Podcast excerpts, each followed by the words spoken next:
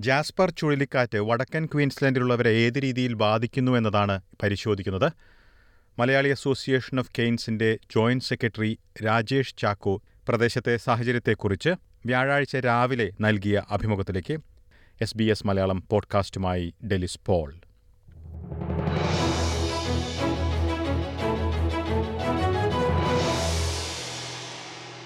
രാജേഷ് ചാക്കോ കെയ്ൻസിലെ ഒരു സാഹചര്യം എങ്ങനെയാണ്? ജാസ്പർ ചുഴലിക്കാറ്റ് അവിടെ ഇപ്പോഴും പ്രതിസന്ധി പ്രതിസന്ധിയാകുന്നുണ്ടോ? എത്രമാത്രം ബാധിച്ചു എന്നുള്ള കാര്യങ്ങളൊന്ന് വിവരിക്കാമോ?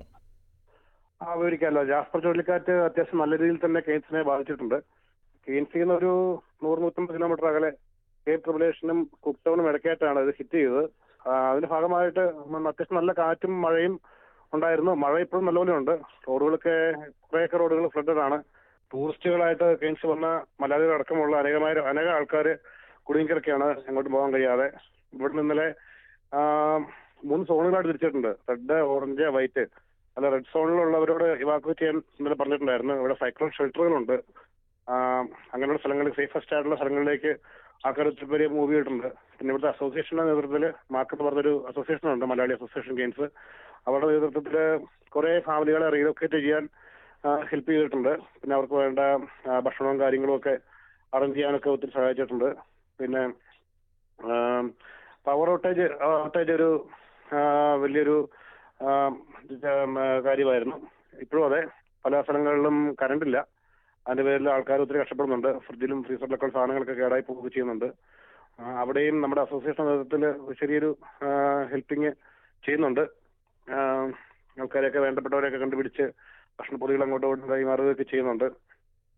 പിന്നെ ഏതൊക്കെ തരത്തിലുള്ള ഒരു മുന്നറിയിപ്പാണ് ഇപ്പോൾ അധികൃതരുടെ ഭാഗത്തു നിന്ന് ലഭിക്കുന്നതും അതുപോലെ തന്നെ ഈ മാറി താമസിക്കുക എന്നുള്ളത് അത്രയും അത്രയധികം ആളുകൾ മാറി താമസിക്കുന്ന ഒരു സാഹചര്യമാണോ ഉള്ളത്?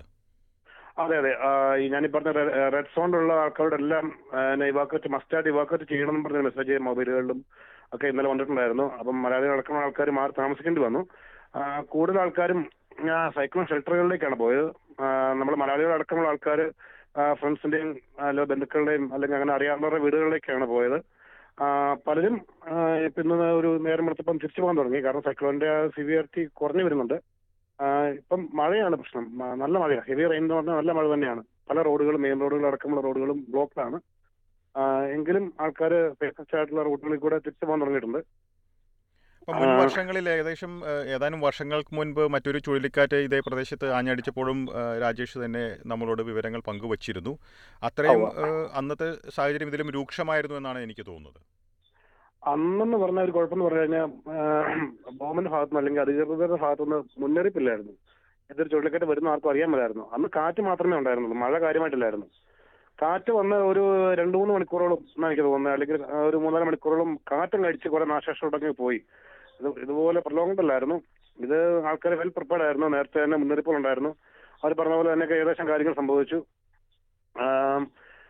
പക്ഷെ ഉദ്ദേശിച്ച അത്ര നാശനഷ്ടങ്ങൾ ഉണ്ടായിട്ടില്ലെന്ന് തന്നെ വേണം പറയാനായിട്ട്. ഞങ്ങളെല്ലാം ഞങ്ങൾ എല്ലാവരും ഈ ആടുകളൊക്കെ ക്ലിയർ ചെയ്ത് വീട്ടിൽ ലൂസ് ആയിട്ടുള്ള സാധനങ്ങൾ നമ്മൾ ചെടിച്ചട്ടികൾ ഉൾപ്പെടെ അല്ലെങ്കിൽ താഴെ വിടാറെ മരക്കൊമ്പുകൾ ഒക്കെ പെറുക്കി മാറ്റവും എടുത്തു ചെയ്തു. പക്ഷെ ആ- ആ- വെള്ളപ്പൊക്കത്തിനുള്ള വെള്ളപ്പൊക്കത്തിനുള്ള മുന്നറിയിപ്പാണ് ഇപ്പോൾ ഭീഷണിയായി നിൽക്കുന്നത്. അല്ലെങ്കിൽ അതിന്റെ ഒരു സാധ്യതയാണ് ഇപ്പോഴുള്ളത് കാറ്റിനേക്കാൾ ആണ്. കൂടുതൽ അല്ലേ? ആണ് ആണ് ആണ് ആണ്. ആ വെള്ളപ്പൊക്കം ഉണ്ടാകുന്നുണ്ട് ആൾക്കാർ അതും വാണിംഗ് നേരത്തെ കൊടുത്തിട്ടുണ്ടായിരുന്നു. അതിന്റെ കൂടെ തന്നെ കിങ് ഡേഡ് എന്ന് പറഞ്ഞ സംഭവം കൂടെ ഉണ്ടായിരുന്നു. അതുമായിട്ട് അസോസിയേറ്റഡ് അല്ല. ഡേഡ് ഓൾറെഡി പ്രൊഡിക്ട് ചെയ്തിരുന്നതാണ്. അത് എല്ലാ മാസം എന്ന് എനിക്ക് തോന്നുന്നത്. എങ്ങനെയാണല്ലോ അത് പീരിയോഡിക്കലി ഉണ്ടാകാറുള്ളതാണ്. അത് ഓൾറെഡി വന്നു. അതിന് കൂടുതൽ മഴ വന്നു സൈക്ലോൺ വന്നു. അപ്പം നല്ലപോലെ വെള്ളം കയറി പലയിടത്തും. അപ്പം കൗൺസിലിന്റെ ഭാഗത്തുനിന്ന് സാൻ ഭാഗ വിതരണവും കാര്യങ്ങളൊക്കെ ഉണ്ടായിരുന്നു. ആൾക്കാർ അത് എല്ലാം മേടിച്ച് വെള്ളപ്പൊക്കം ഉണ്ടാകാൻ സാധ്യതയുള്ള സ്ഥലങ്ങളിലും സ്ഥാനങ്ങളിലും ഒക്കെ അത് ഡിപ്ലോയ് ചെയ്യുകയൊക്കെ ചെയ്തിട്ടുണ്ട്. അപ്പം ഒട്ടേറെ സ്ഥലങ്ങളിൽ വൈദ്യുതിയും നഷ്ടമായിട്ടുണ്ട്. മറ്റു സൗകര്യങ്ങൾക്കും തടസ്സമുണ്ടാകാൻ സാധ്യതയുണ്ടല്ലോ. എങ്ങനെയാണ് അതിനുള്ള തയ്യാറെടുപ്പുകൾ?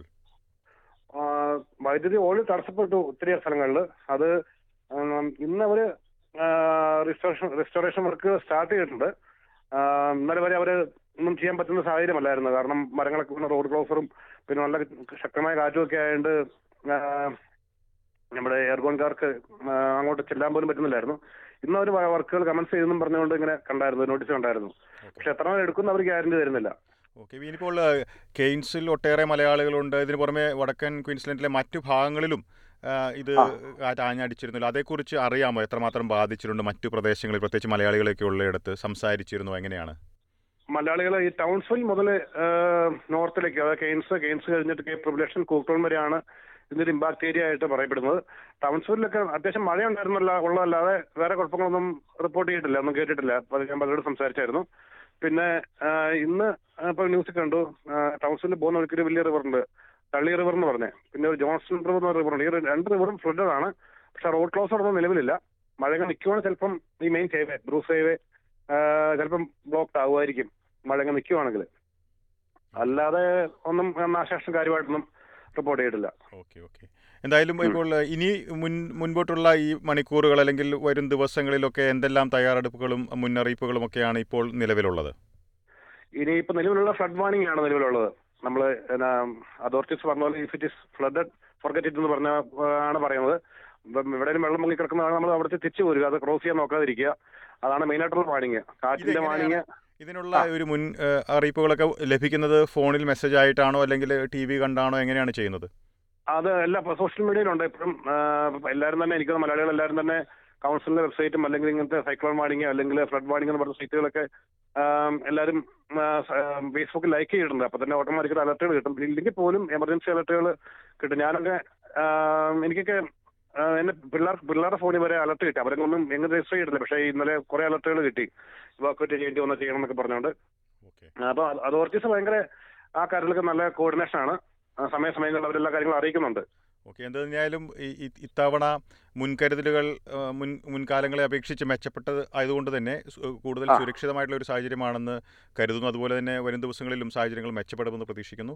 എന്തായാലും എന്തായാലും അവിടെ നിന്നുള്ള വിവരങ്ങൾ കെയ്ൻസിൽ നിന്നുള്ള വിവരങ്ങൾ ജാസ്പർ ചുഴലിക്കാറ്റ് ഏഹ്, മായി ബന്ധപ്പെട്ടുള്ള വിവരങ്ങൾ പങ്കുവച്ചതിന് വളരെയധികം നന്ദി Rajesh Chacko.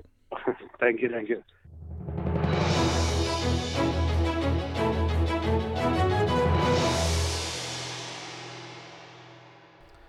വടക്കൻ ക്വീൻസ്ലാൻഡിൽ ജാസ്പർ ചുഴലിക്കാറ്റ് ഏത് രീതിയിൽ ബാധിക്കുന്നു എന്നത് സംബന്ധിച്ചുള്ള വിശദാംശങ്ങളാണ് നമ്മൾ ഇതുവരെ കേട്ടത്. വ്യാഴാഴ്ച രാവിലെയാണ് മലയാളി അസോസിയേഷൻ ഓഫ് കെയ്ൻസിന്റെ ജോയിന്റ് സെക്രട്ടറി രാജേഷ് ചാക്കോ വിശദാംശങ്ങൾ പങ്കുവച്ചത്. ശ്രോതാക്കളുടെ പ്രത്യേക ശ്രദ്ധയ്ക്ക് കാലാവസ്ഥാ സംബന്ധമായിട്ടുള്ള വിഷയമായതിനാൽ മുന്നറിയിപ്പുകൾ മാറിക്കൊണ്ടിരിക്കും. നിങ്ങളായിരിക്കുന്ന പ്രദേശത്തെ മുന്നറിയിപ്പുകൾ പരിശോധിക്കേണ്ടതാണ്. സമാനമായിട്ടുള്ള റിപ്പോർട്ടുകൾ എസ് ബി എസ് മലയാളത്തിന്റെ വെബ്സൈറ്റിൽ നിന്നും ഫേസ്ബുക്ക് പേജിൽ നിന്നും കേൾക്കാവുന്നതാണ്. കൂടാതെ S B S audio app Apple podcast Google Play Spotify എന്നിവയിലും കേൾക്കാവുന്നതാണ്. ഇന്നത്തെ പോഡ്കാസ്റ്റ് അവതരിപ്പിച്ചത് ഡെലിസ് പോൾ.